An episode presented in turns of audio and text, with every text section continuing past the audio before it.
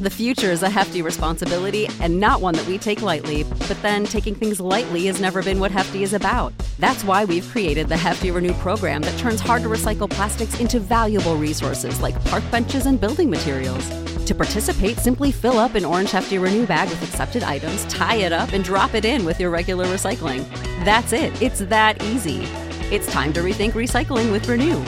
Particular valued resources may vary by geography. More info available at heftyrenew.com.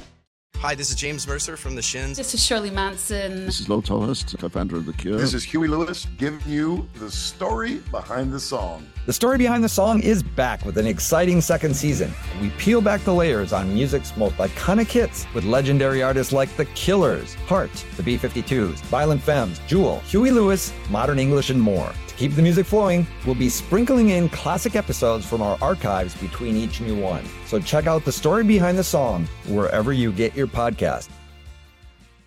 So, you want to be a rock and roll star? No? Well, how about a podcast star? Well, as it turns out, there's a new all in one platform just for you. It's called Anchor, and it's the easiest way to make a podcast. And check this out it's free.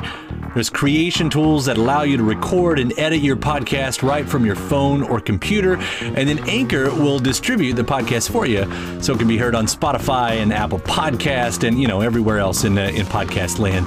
And what's even better, you can actually make money from your podcast. Go figure.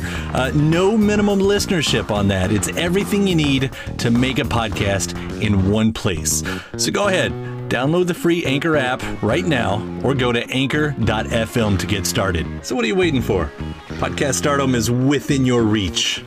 It's easy to hear your favorite artist on WFPK from wherever you are. Listen on your smart speaker, live stream from our website at WFPK.org from Louisville Public Media.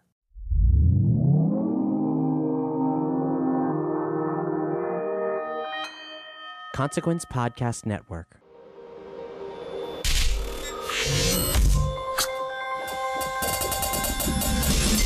Welcome to another edition of Kyle Meredith with the interview series presented by WFPK at WFPK.org, Consequence of Sound, and the Consequence Podcast Network. Thank you so much, uh, first off, for checking out this series right here. Uh, we put out brand new interviews every Monday, Wednesday, and Friday. So if you love keeping up with all of your favorite artists and discovering some new ones, just know what's happening in the music world. I, I hope you follow along with what we're doing here and hitting that subscribe button. You can uh, find us at all the major podcast hotspots like iTunes and Apple Podcasts, Spotify, uh, even YouTube as well. In fact, there's a, a video version of this interview that you can find over there if you want to watch along. Of course, we put out interviews uh, again three times a week every Monday, Wednesday, and Friday. So uh, smash that subscribe. We'll take care of the rest.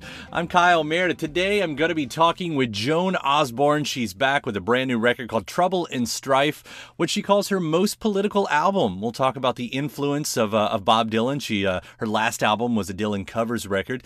And she'll talk about the themes of gender expression, of immigration, and the power of protests.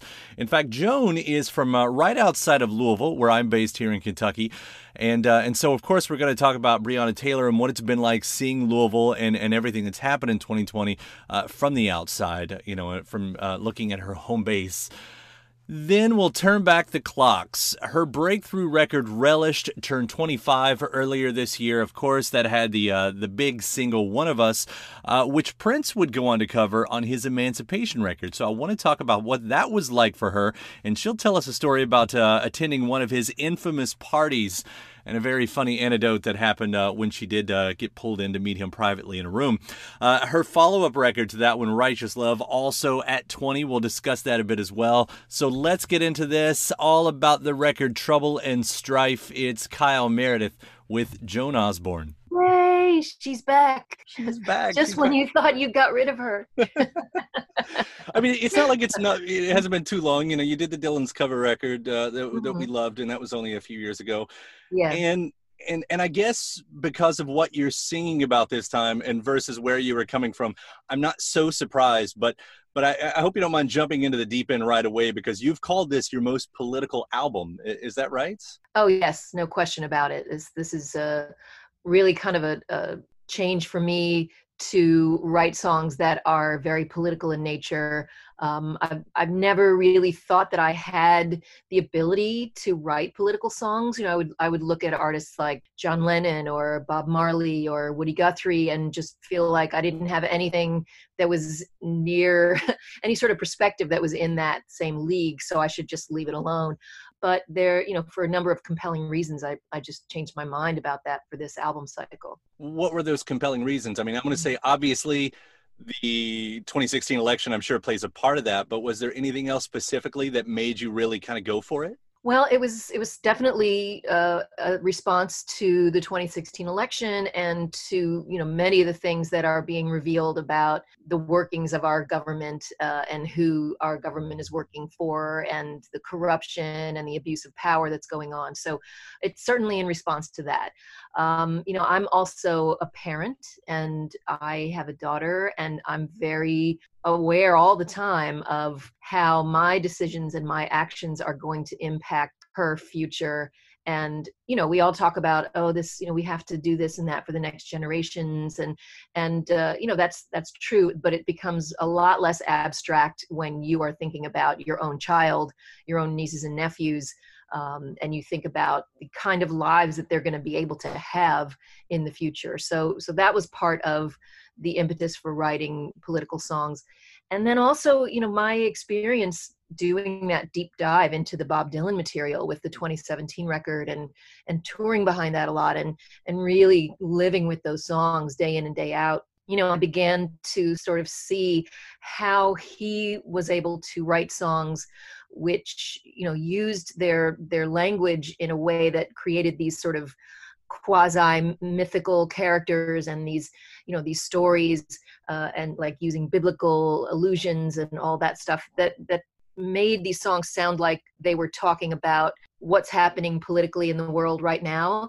And yet the songs were written 40 years ago 50 years ago sometimes. Mm-hmm. and they and when they first came out they sounded like they were talking specifically about what was going on. So I, I really thought about how was it that he was able to do that that he was able to write a song that could be universal and that could be relevant decades after it's first written, but still feel like it's very pointed. And uh, so I really tried to learn from him in that way and incorporate that when I was, you know, that idea when I was writing these songs. Because to me, that would seem you're you're writing more about the human experience, I guess, than than you would be pointing out, then you'd be calling out uh, specific names or whatever. Mm-hmm. You know, mm-hmm. because as, as you go through here, it is more than just politics you know we get that from the first single that we heard boy don't you know. What a powerful moment first off and and what a great song uh compliments oh, there as well. But you know so at first because when, when i first hear it i thought okay maybe she's talking uh, on this subject uh, of trans but but it i guess it's actually much more than that.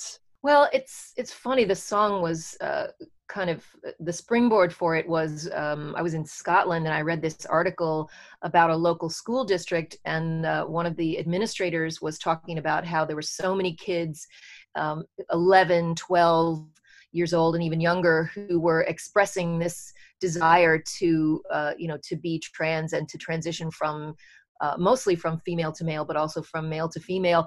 And she was saying, you know, of course we want to support these kids in, in whatever they need, uh, but we have to maybe look at what is the, what are maybe the societal pressures on these kids that could be part of their desire to do this. And I started, you know, I thought that's a really good point, you know, and I started thinking about what if you're a, you know, a, a young girl, an adolescent girl or a pre-adolescent girl on the one hand you you get this message you know all the time of you can do whatever you want you can be whoever you want and and uh, you know there's nothing standing in your way and then on the other hand you you know turn on the tv and you see things like the kavanaugh hearings or you you understand that it, it's really not uh, this sort of wonderland of equality that you're going to be growing up into. So maybe that's part of the reason that you look at someone of the opposite gender with envy and say i would i don't want to deal with this stuff i'd rather do that instead and that was kind of the sort of the launching launching pad if you will for that song what an interesting kind of um,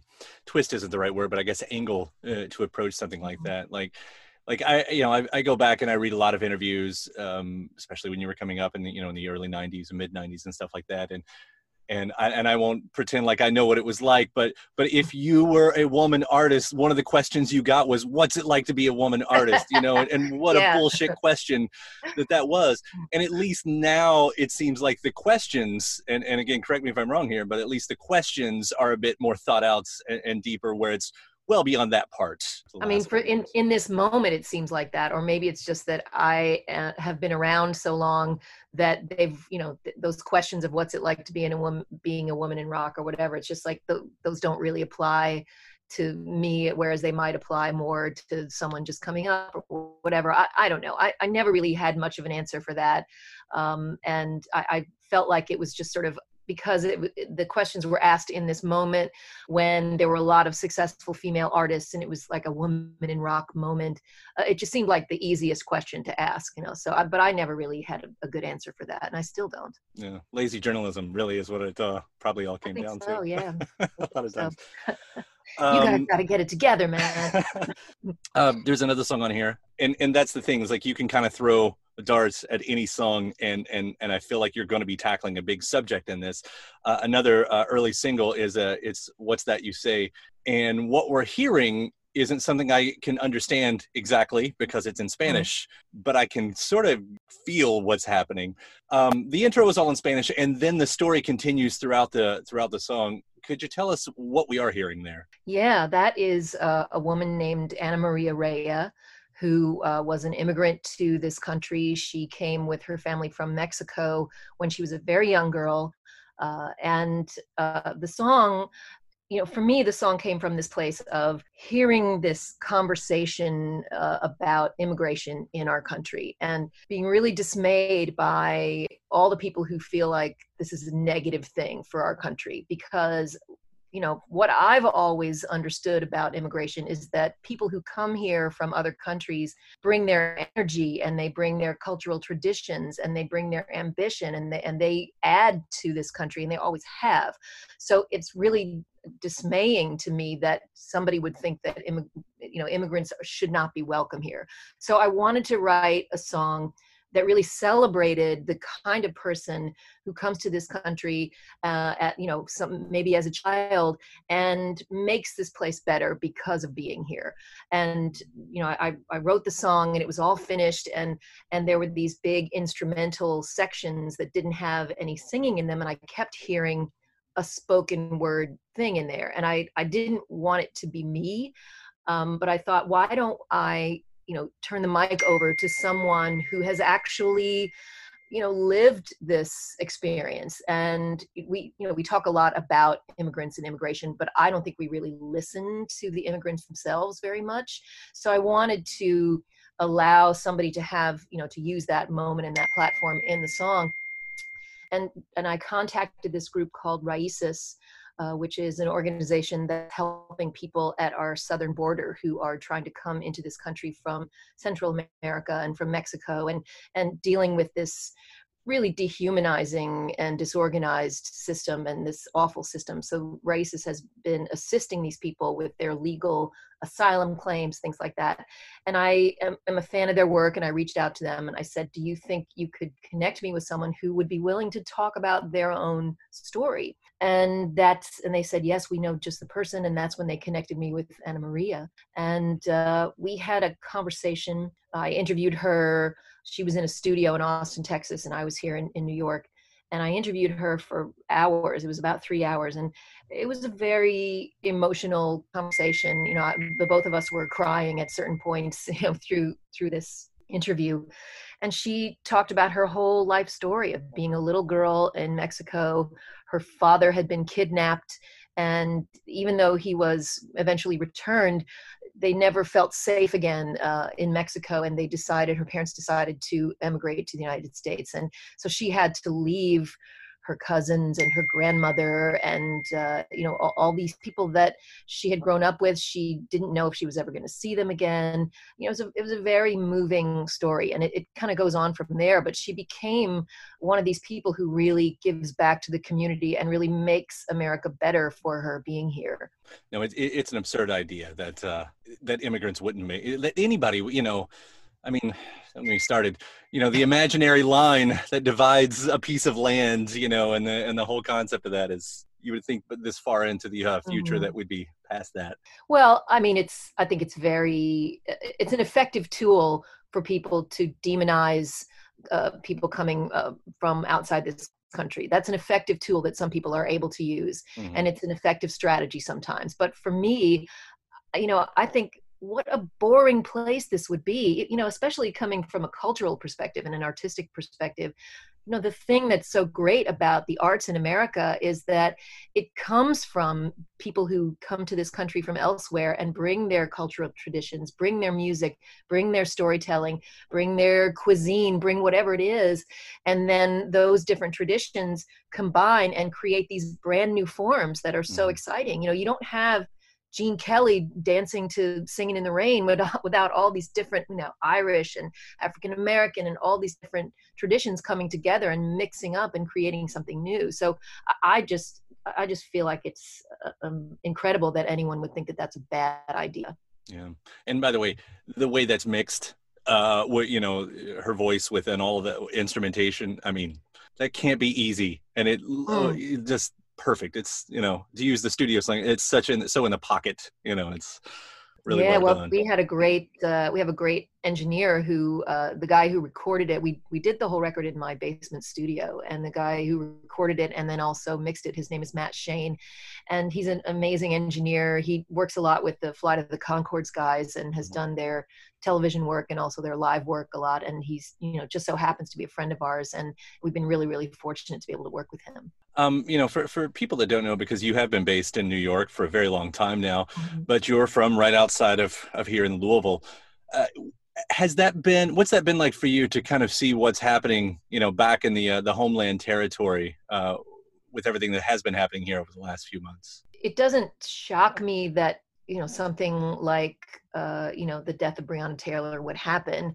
I guess what I can take from it, you know, is that the response to it from the community and from you know the city and and from the state uh, are you know from the people actually who live in Kentucky and who live in Louisville. That response has been heartening to me because I think it's easy for people who are not from the South or from you know Kentucky, Tennessee, these areas to sort of look at uh, the South as this monolith and as this very conservative, uh, you know, kind of place. And I always try to tell people, you know, it's it, it's not a monolith. There's all different kinds of people, and there's all different kinds of, you know, political opinions. And you know, part of what has been heartening to me in this tragic moment is the way that people have responded to this and have gone out into the streets and have tried to expose these injustices and do something about them and it's you know it's happening in brooklyn and it's happening all over but i was I was very heartened to see people out in the streets as well in Louisville. And they're still out there too. I mean, uh, that that mm-hmm. the idea that protests can't, you know, doesn't ultimately fix or, or remove things, I should say, uh, we're showing out is, is not true because you know, and who knows how everything's going to play out. But it was yesterday we got word that uh, the LMPD just hired mm-hmm. their put in charge the very first black woman mm-hmm. to to run the whole thing. So that's like that's something, and that's because of what's happening out in the streets. And that's it's yeah, you know. I think that people who try to tell you that protest doesn't matter are the ones who don't want you to protest because they like things to be the way they are. Uh, you know, there's this line that I can't remember who said it, but uh, it sticks with me so much. It's uh, the easiest way to take away someone's power is to convince them that they don't have any mm-hmm. you know so i i try to keep that in mind and and think about you know what's what's my power in this moment what can i do well i, I want to take a little transition here um, mm-hmm. away from the record tr- trouble and strife uh, because a couple of your your first mainstream records had big birthdays this year uh, one relish uh, mm-hmm. turned 25 earlier this year uh, Righteous Love turns 20 in October, I believe. Yes. And um, and both, I mean, they're, they're classics. You know, I, I, know there's not a lot more that you probably haven't said about both of these records here. Uh, I, I think first I'm just going to throw some compliments at you. Right Hand Man, one of the best vocals, one of my favorite vocals. You know that take in there oh, like you've got a growl to you know and and one that you've used before and and since uh, too what do you remember about recording that song? Oh yeah, I I remember being in the studio. We were uh, in Westchester, New York. We had rented this house uh, and we're, we were kind of trying to recreate uh, the sort of music from Big Pink thing where the band all moves in together in a house and we all spend night and day working on the record and that sort of thing. So we were in this big house with a giant great room in the front with a big stone fireplace and it had one of those glassed in porches and they turned that glassed in porch into the vocal booth so i was there uh, you know, with my headphones on and, and just going over the song again and again and again. And it's, you know, it is a pretty high energy vocal. So it took a lot out of me with every take and I would need to kind of gather myself again in between takes.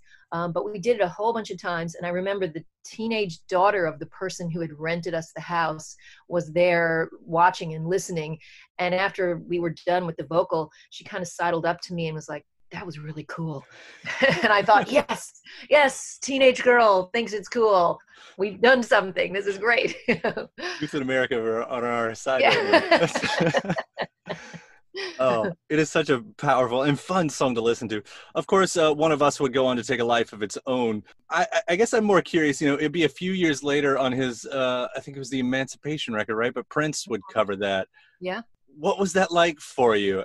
Had you did you have any kind of professional relationship with him at that point? Um, I did not have a relationship with him when he decided to cover the song. He he started um, you know talking in in interviews and stuff about the song and about uh, how much he liked it and and you know saying really nice complimentary things about me and uh, you know i had been a prince fan for decades and he's such a he was such a legend and and um, so I was just I mean, I was sort of, I, I, thought people were kidding me when they first told me about it, but, uh, you know, I was just so thrilled and, and so honored.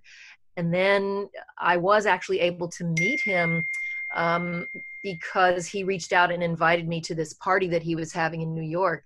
And, you know, I went to this party and it was like, it was like the fantasy dream party of being, you know, like a famous rock star or something. You know, I got there and, Sheryl Crow was there, and LL Cool J was there, and Lenny Kravitz was there, and and uh, you know Questlove was DJing, and everybody was out on the floor, and it was just it was like this amazing thing.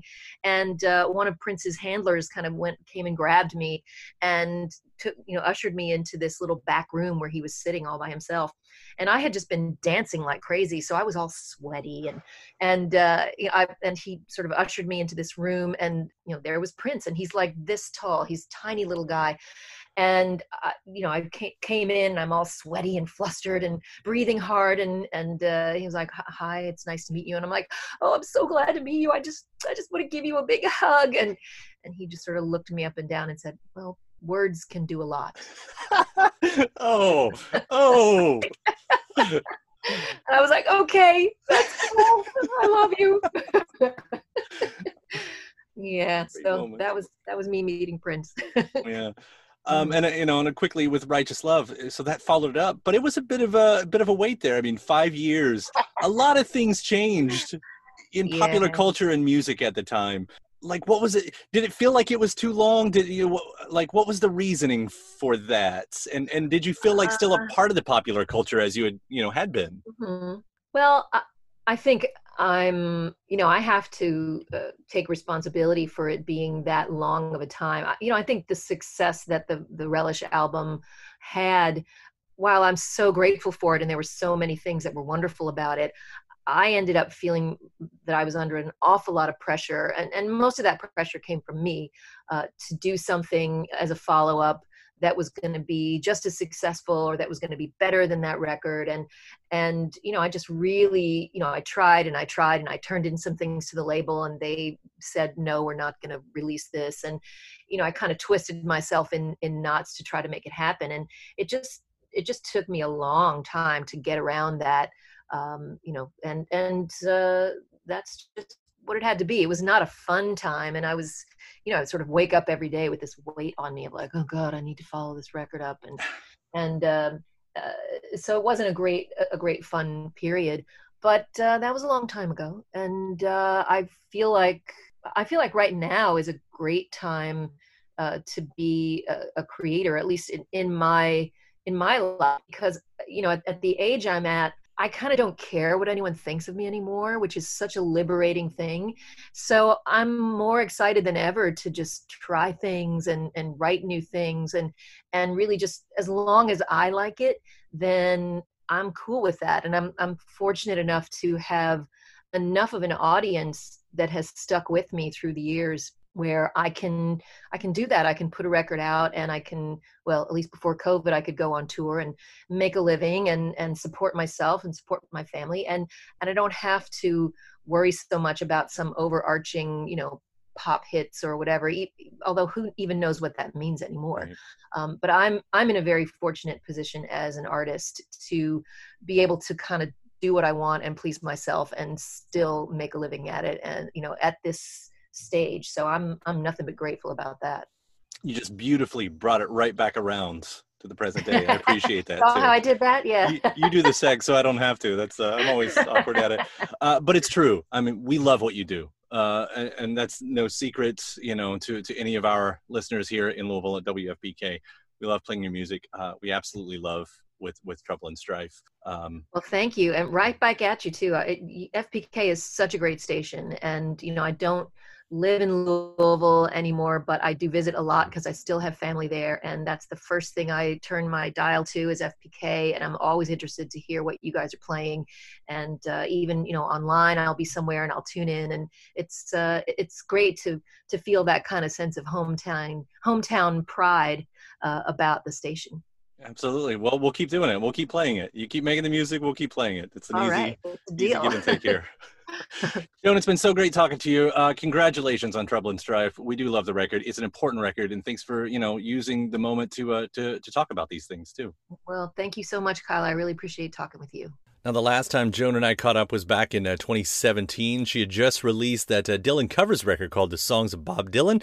And she and I got to talk about what sparked the tribute, the, the new spin she gave to his catalog, and uh, those times she performed and recorded with Dylan. So check this out part two of Kyle Meredith with Joan Osborne. Hi, Kyle. Hi, Joan. How are you? I'm doing all right. What a great record that you've just done with the uh, with the oh, songs. Oh, thank you. Dylan. Wow.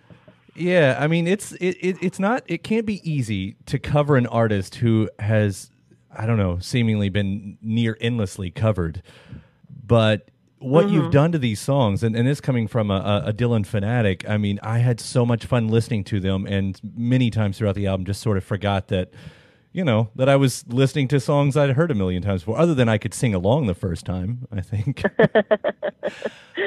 um, let, let's start with the story because, as I understand, this sort of starts with uh, some residencies you were doing, right? Yeah, we um, there's a, a place called the Cafe Carlyle in New York City and it's kind of this iconic Manhattan cabaret room. Um, if you remember the Woody Allen film Hannah and Her Sisters, they go to see Bobby Short play in this room, so it's this very like iconic New York City place. And um, we got a call from them asking if uh, we wanted to do a residency there. And at first, I was a little you know confused because I'm not in any way a cabaret singer, um, yet I really wanted to play the room. So it kind of uh, reminded me that I've always had this idea to take this thing that Ella Fitzgerald did in the 1950s and 60s, um, which was uh, it's now called the Songbook series. But she would pick a different writer or writing team and devote an album to each one, and you know do only their material. There's a Harold Arlen songbook. There's a Cole Porter songbook. I think there's a Rodgers and Hart songbook. So all these writers that we consider to be sort of you know great American songbook writers um, she did this whole great series of recordings. And I'd always thought, wow, wouldn't that be a cool thing to sort of do an updated version or my put my own spin on something like that. So when the Carlyle reached out to us, I thought maybe this is the perfect way to test this idea out, to pick one writer and to focus on their material only for this residency. And you know, we talked to the Carlyle about it and we suggested Bob Dylan and they were really into the idea. So that's really where it came from is is the notion of sort of remaking this Ella Fitzgerald uh, series sort of in you know in our own image. And and and other I mean other than a lifelong love of Bob Dylan, was there any specific reason why you chose him hmm. for the first time? Well, you know, he has so many amazing songs. We thought, oh, this will be easy because you know we'll never run out of ideas to try and different songs to try if we can't get the first 50, we've still got you know 250 to dig from. So, um, so that was part of the reason. And yes, I always you know have felt a bit of a connection to him and a kinship to him, and I've you know had the great honor to sing with him, and I've recorded a couple of his tunes in the past. So it just seemed like an obvious choice for the first one. I, I was going to ask about that later, but since you brought it up, I mean, having Mhm. Dylan moments, I mean, you know, I mean, because he's he's not real in most of our minds, and and I say this as someone who gets to talk to artists and and kind of humanize everyone all the time, but Mhm. there's still a few of those that are, you know, they're just they're Greek gods or whatever in the art form. Mhm. You know. For you, I don't know how much time you got to spend with him, and especially, you know, there's a story about you two singing together, and you're like what inches away from him, right? Yeah, well, that was actually the first time I met him. Uh, we were doing this duet together. Uh, there was this TV show uh, about the 1960s, and they wanted to have a re-recording of one of the Dylan tunes. So uh, his people called and asked me to uh, to join him in the studio and re-record "Chimes of Freedom" with him. So, uh, you know, I know some of the guys in his band, and I arrived at the studio, and and he wasn't there yet, and so we just kind of sat around and chatted. Um, and I I remember very distinctly my back was to the door when he walked into the studio, but I immediately knew that he had come in because it was like the weather in the room changed. You know, not only does he have this sort of personal charisma, um, but everyone in the room subtly, without looking at him, without really registering it in an overt way, everybody in the room subtly uh, turned their attention to him, and uh, you know, seemed to be sort of gauging his mood and and gauging, you know, what might happen next. And as this session went on, I realized that it's because Dylan has this, you know, restless intelligence and he would try an idea and he would try another one almost immediately afterwards and he works very fast and you know if you're not really if you're not really focusing you're going to get left behind. So it was kind of a uh, I think a, a a good thing for me to have to focus so intently um, and and we were sharing the same microphone so I was I was really just sort of looking at his lips to make sure that my phrasing would match his and to focus so intently and I think that helped to save me from being too nervous to even function in that situation. the little tricks we have to you know to do to to be able to to pull these moments off well back with the the songs that you covered then you know so when you go into these you obviously want to put your own spin on it did you have sort of an idea of how to do that or was it more of just feeling it out as you went we because the, the material is so vast, there's so many songs. Um, I felt like I needed to have certain kind of lenses to to look through to focus on particular songs and just narrow down the choices. So uh, one of the things that we wanted to do was make sure that we got material from all throughout his you know his life as a songwriter. You know, many people know the stuff from the 1960s or they know the stuff from the mid 70s, uh, but he continued to make records through the 80s, through the 90s, through the aughts, and there's you know brilliant songs all in in those years as well. So I wanted to make sure that I did some stuff from you know throughout his career. Um, we also wanted to make sure that we included some of the things that are people's favorites, you know, a song like Tangled Up in Blue, for instance, and also pick some things that were a bit more obscure. Uh, so, uh, like in particular, a song like Dark Eyes off of the Empire Burlesque record. Um, you know, not many people uh, know that song. So we wanted to give people some favorites and also some surprises that they might not expect. Um, and then after that, it was just, you know, trying to find the stuff that particularly suited my voice. You know, as an interpreter, you want to find that place where your voice and the source material together hit sort of a sweet spot. Um, and that's kind of, you know, what we did. We just sort of started like that, and we had a lot of, uh, we did a lot of trial and error, um, you know, picking tunes and trying them out and, you know, doing them this, this way, doing them that. And, uh, and that's kind of how we narrowed it down. But, you know, it, we could certainly do another eight or ten records of nothing but Bob Dylan songs. Yeah. I know when you cover a song, you, you, you do become a bit more intimate with it. Uh, were you able to? Did you learn anything from these songs that maybe you, you did you hadn't heard in them before that you remember? You know, I guess I was uh, like the song "Masters of War." I mean that that song always really just you know levels me, and it's not that I didn't know this about it intellectually, but to sing it again, um, or really actually to sing it for the first time because I hadn't sung it before we worked on it for this record. um, to sing it and to have those words in you know in my mouth and to uh, to perform them. It just it's such a visceral thing and and uh, you know such a clear-eyed, concise critique of a particular kind of human who is a war profiteer, you know, is somebody who makes their money and makes their fortune off of the misery of other people. And to be, uh, you know, to be so, you know, razor sharp with it as, as that song is, uh, is, it's just really incredible. And I guess I, I felt like, um, you know, other tunes like, um, Highway 61 Revisited, uh, you know, his version of it is this sort of rollicking, uh, kind of blues, talking blues style thing, and we put almost like a Middle Eastern spin on it rhythmically. Mm-hmm. And for me, that um, that sort of propulsive energy uh, kind of allowed me to discover some things in the song that I I hadn't known before. Uh, and it's uh, I think his version is a little bit more laid back and even humorous, and the version that we do is is I think much more uh, biting. So um, you know, maybe maybe just uh, discovering that a great song can be you know performed in a number of ways and still hold up and and can you know people can inhabit it in all different ways and it still comes to life because the the bones are so you know so solid and the structure is so well put together. Yeah, and, and a quick comment on uh, on Masters of War which you know that version that you did is is is completely powerful. It's it was a song that I always thought I, I wish that any person that became president of the United States, they mm. had to sign something that they understood that song and had heard it and written an essay about it and, and took that to heart. I felt like if you can listen to that, that's a good place to start.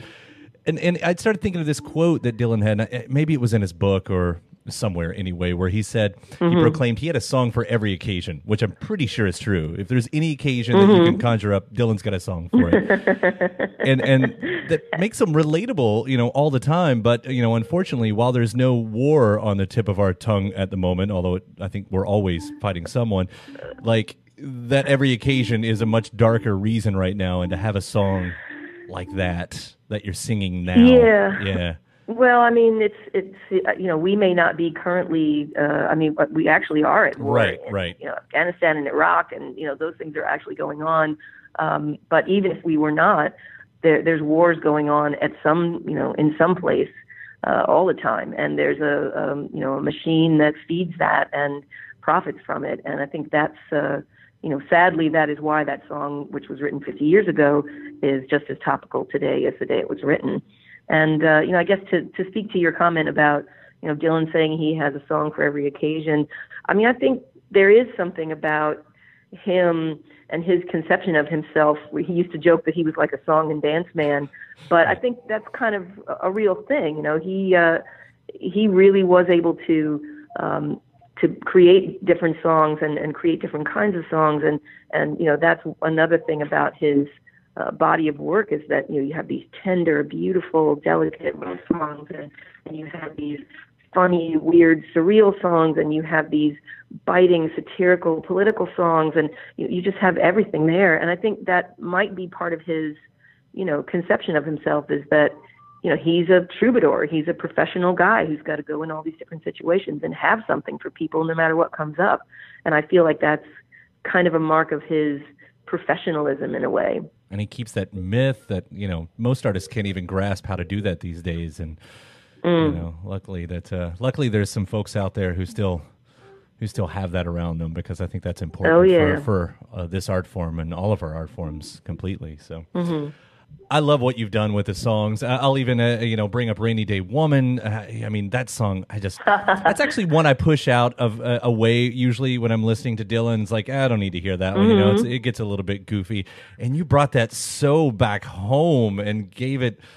I don't know, sort of a serious nod that made me I don't know, hear those lyrics once again, you know, because it's easy to just to become wallpaper after you've heard it a million times and Yeah, I think that's really well. Thank you for saying that. That that to me again is the challenge. It's like some some of these songs are so familiar that you know if you listen to the original version of it, it's it's kind of like you don't hear it anymore. Mm-hmm. You know it so well. It's already traveled down these neural pathways in your brain so many times that it's like it's not really making an impression to hear it again. So that's part of what you know, our job is is to find a way to you know unlock the meaning of the song in in a new way. And you know, the the thing with that tune in particular, um, yeah, his his version of it is is this kind of like jokey version. Um, and yet, if you just sort of strip it back to the lyrics, and you know, we kind of gave it almost like a, you know, late night, uh, you know, blues or jazz club sort of vibe. Um, then it, it it starts to take on almost like a menacing aspect, and uh, and I, I felt like that was kind of a cool way to to revisit the song uh, instead of it just being this sort of uh, joke about you know everybody's got to get high.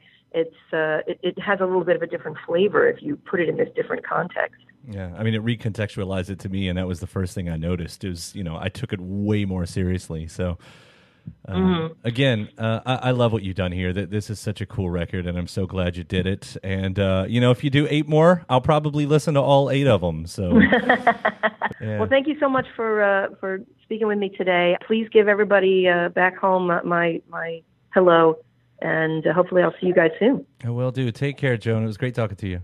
All right, thanks a lot. Bye. Bye. My thanks to Joan Osborne. Trouble and Strife is the new one. Big thanks to you as well for uh, checking out uh, again this uh, this episode here. Before you get out, if you enjoyed what you heard, uh, please again do hit that subscribe button.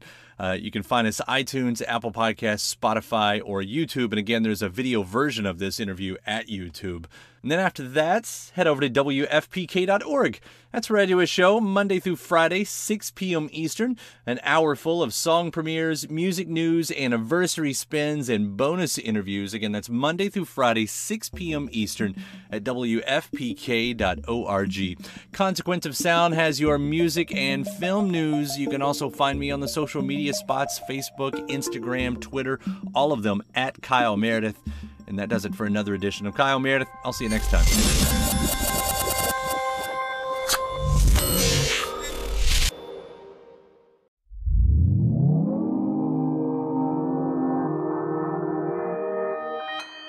Consequence Podcast Network.